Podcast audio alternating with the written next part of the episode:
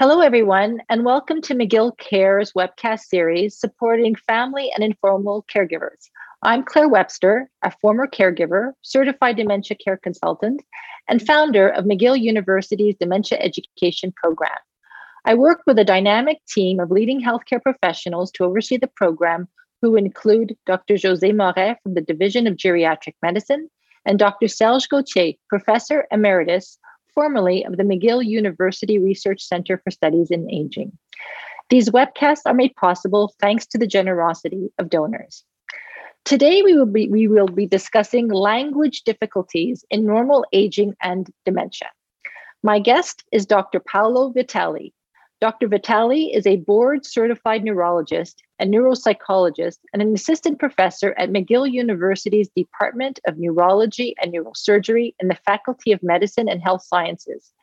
He is a neurologist at the McGill University Research Center for Studies in Aging and at the CIUS West de Montréal. His research focuses on atypical dementia patients who present with language disorders, such as primary progressive aphasia. Dr. Vitali will speak about language difficulties in normal aging and in dementia, explaining how they differ and why they occur. He will also discuss the potential impact of current research on treatment options. Welcome, Dr. Vitali.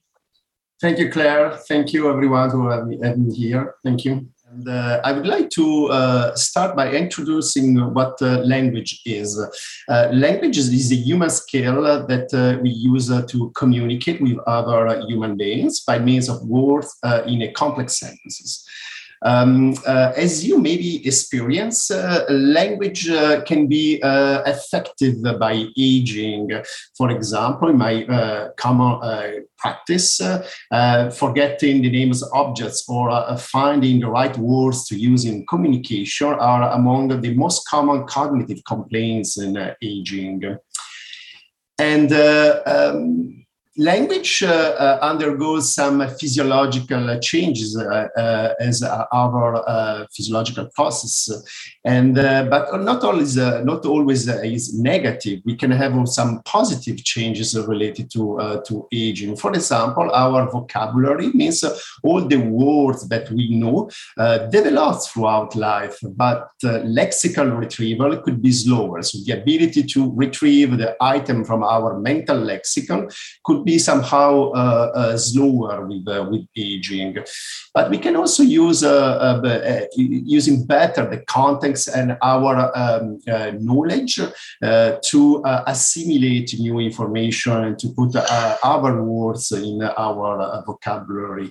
We can also tend to use more abstract words when you get in aging. Uh, however, um, we tend to you to um, uh, to have more disfluency and hesitations. For example, uh, mm, this kind of uh, phenomenon are more frequent uh, uh, with aging, and we use more filler words. for example, like you know, sort of, and we use all-purpose words such as stuff, thing, and other things like that. We to we tend to use shorter sentences and to use a simpler uh, syntax uh, to so it means we use a, we tend to use a, uh, um, uh, tend to use more uh, less uh, subordinates when we when we talk in in, in language, and we also had this phenomenon, very well known phenomenon, the tip of my tongue, in which we how do you say or this kind of phenomenon is very frequent in normal aging. Uh, there are also different uh, age-related factors that can uh, hinder effective communication. Uh, in uh, my clinical practice, it's very frequent to have a, patient with hearing difficulties, and this can be very challenging to have a, a meaningful communications. Our problem, like vision loss, is another problem. And for example, we all in this pandemic, so we all have realized, for example, how the mask put on our face can can disrupt uh, uh, significantly our ability to understand and, and read on the lips of the others. Uh, there are also uh, uh, factors related to poor articulations, for example, medication or dentures. All of this can significantly impact effective communication. There is also a more general psychomotor slowing, which tend to affect communications in aging. Uh, and as you maybe know, there are a, a limited amount of, uh, of attention when, when, when to uh, try to share this attention between multiple uh, tasks that could be challenged to have a, a meaningful uh, communication, for example, while we uh, do cooking and have a, a communication with our relatives. And uh, finally, all uh, uh, the fatigue, sleep deprivation, or uh, overseas trips can affect uh, negatively uh, our communication.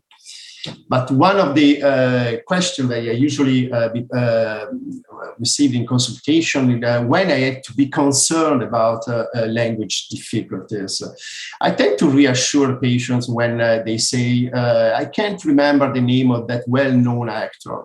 For example, to me, not being able to remember the, the name of a relative or the name of a, of a friend or of a, having occasional difficulty finding words could be part of the normal process of aging. However, not recognizing family members or being unable to recall their name or uh, a, uh, having a communication characterized by frequent pauses, distorted sounds, or uh, looking for uh, uh, for a word, even common words, this could be uh, part of more serious disease. So how we characterize language uh, difficulties? First of all, in, uh, in my uh, clinical practice, I have to distinguish between memory complaints and language complaints. For example, uh, uh, saying that uh, I can't remember the name of, of something, it's not really exactly memory problems. It's more a language uh, uh, deficit. So uh, having said that, um, I usually assess the patient and try to understand his previous level of uh, communication and uh, how he, he, or she behaves now. So, is the patient does the patient seem as articulate as before? Uh, do they use words with wrong or deformed sounds? Do they have difficulty with grammar, uh, search for words, or even use the wrong word? Um, uh, do they present with reduced vocabulary? Uh, or even they have difficulty grasping the meaning of words. They have difficulty with spelling words, especially for uh, uh, irregular words, or uh, they do still read for pleasure, so a difficulty in follow instructions all of this is part of the uh, general uh, assessment of uh, language difficulties in, in my patients.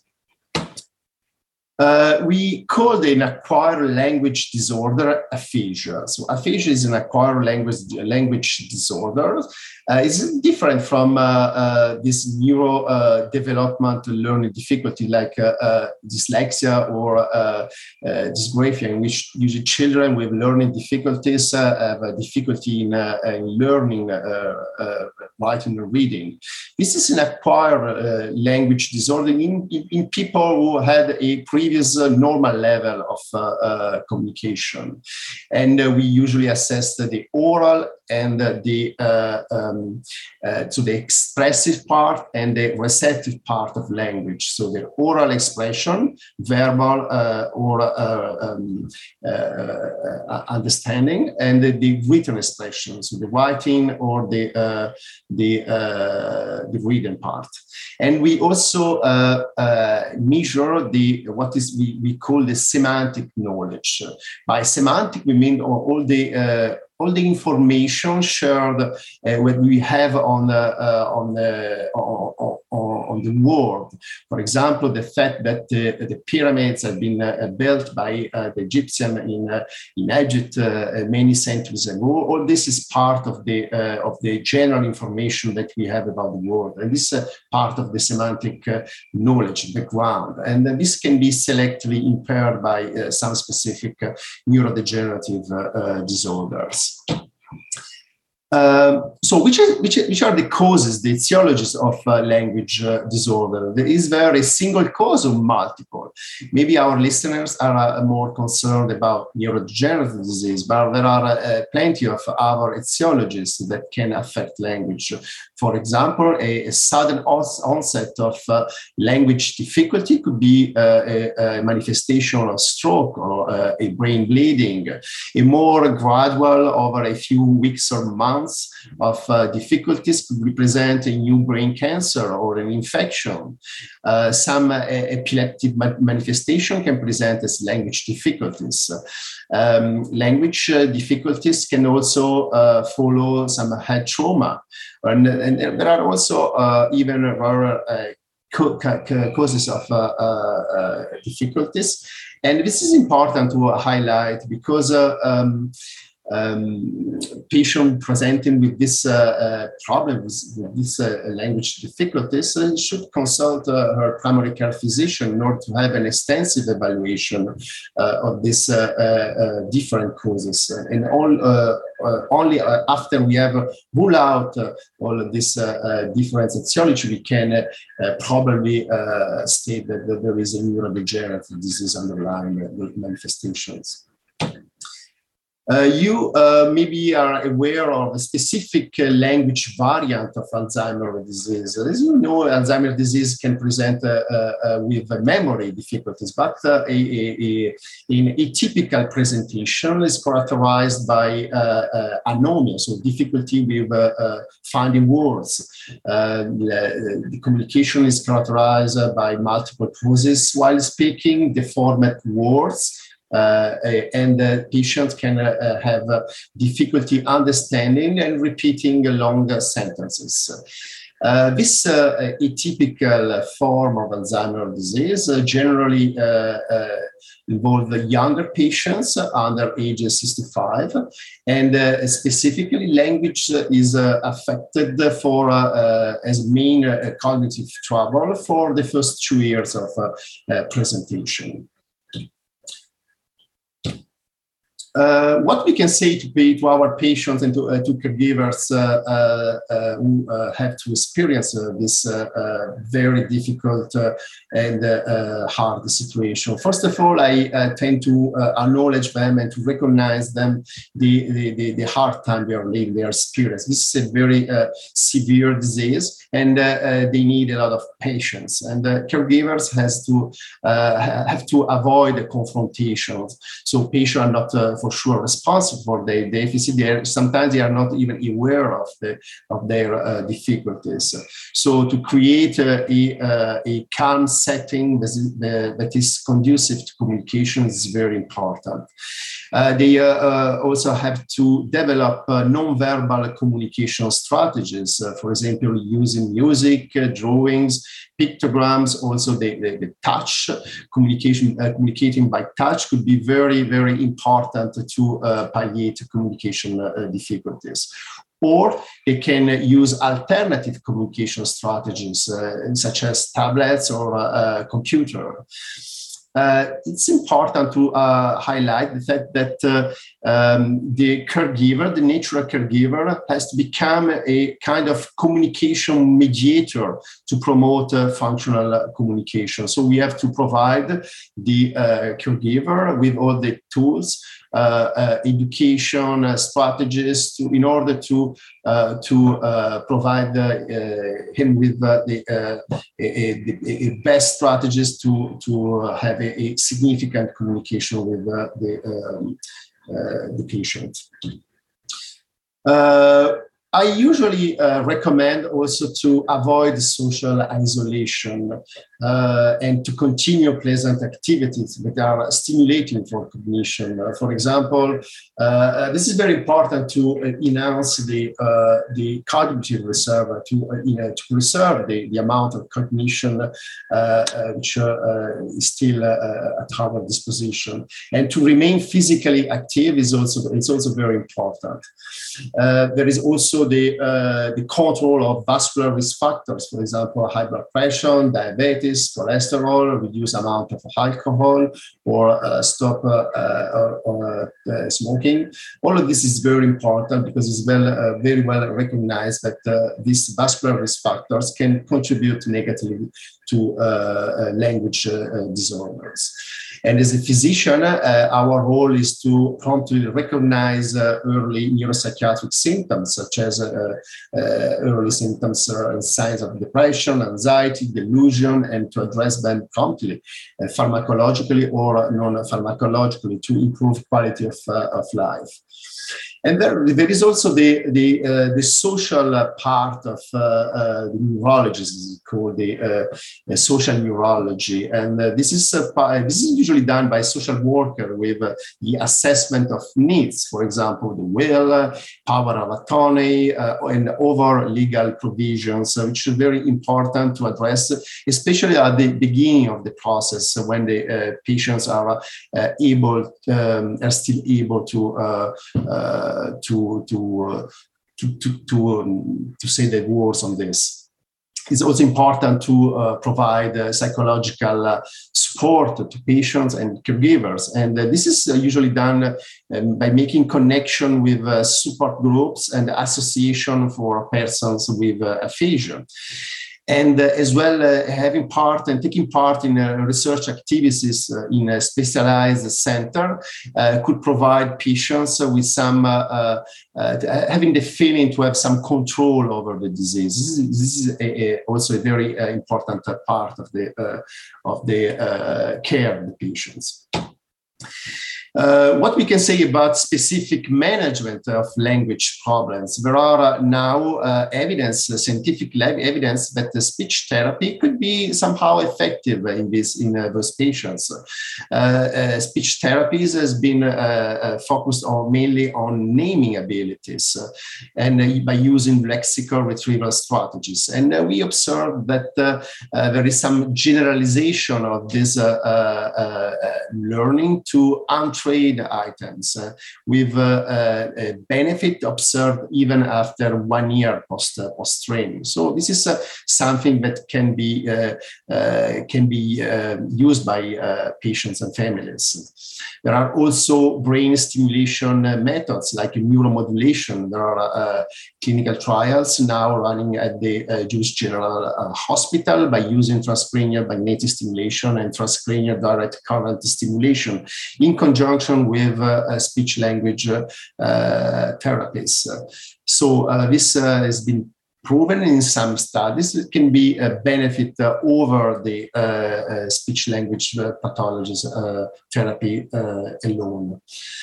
Uh, at the uh, McGill Center for Studies in Aging, we uh, now started uh, physical training in uh, patients with uh, aphasic disorders. the aim is to improve quality of life and maybe to reduce some dysexecutive, dysexecutive symptoms in, in, those patients. And we're hoping as well to, to improve language abilities. I put here some useful resources that you can uh, uh, use to uh, to uh, to have more information about this uh, this topic, and uh, I'm open to have to receive your questions if you have. Thank you, Paolo, for this amazing presentation. And I found one of the most important slides that you put up was the one that said patient management and support um, you know, upon receiving a diagnosis. I think that many people have the impression that, you know, there's a lot of gloom and doom with regards to dementia, but there, it's so important to just keep living as fulfilling life as possible, right? Like avoid being isolated, uh, you know, participate in activities, take care of yourself. Like, could you could you expand on that? Yes, it's very, very, very important. As I said, uh, uh, the social yeah. isolation uh, uh is, uh, is, maybe the first reaction usually patient experience, and because they don't feel more comfortable in public and uh, try to avoid uh, pleasant social activities and uh, to retire from from from the from the this group of the support group. And this this is very important to highlight uh, they, they should continue maybe to uh, uh, I have patients that that their friends are not aware they have uh, they have a disease. They can uh, communicate. They still have a, a pleasant uh, activity with them. It's very very very important. I also I would like also to highlight the, the, the vascular risk factors this is very important to to, to control because they really significantly affect our cognition. So a, a, a regular uh, screening and a, a, good control of uh, all of these uh, risk factors is, is very mm-hmm. important. Just yeah, just to put that, I, guess in, in probably um, you know easier language to understand. When we're talking vascular risk factors, we're talking about you know managing any heart issues you may have, blood pressure, cholesterol, and I don't think that enough people understand the correlation between dementia and you know heart cardiovascular right and and i think there has to be a lot more education about that and you know especially i think when you get you know to your the age of our 50s also to manage you know the blood pressure take your medications because if you don't the risk for dementia could increase due to the opportunity to have a stroke, correct? Yeah, I, I, agree. It's very important what you said, uh, Claire. It's, all of this starts uh, uh, when we are younger, maybe in the in the 40s and 50s. It's very important to have a good control of our risk factors in this uh, uh, in this uh, age, because what we can do at this point in life will have a, a great impact on on our later cognition in the 70s So it's very important to have a early uh, control of uh, risk factors early in life. I think there, there's there's much more talk today about aphasia, um, which when you know when you were you had the slide about can you na- name that famous actor? I mean, I know that Bruce Willis, who recently came out and was diagnosed with aphasia. It's you know everybody's now like trying to understand what this illness is, and and so thank you very much for taking the time to, to be a presenter today. So, this webcast is an initiative of the McGill Dementia Education Program, which is funded by private donations. If you would like to make a contribution to our program or for more information, please visit us at mcgill.ca/slash dementia. And if you would like to join our mailing list in order to be notified about upcoming webcasts, other in- interesting program initiatives, please email us at dementia at mcgill.ca. Thank you for watching.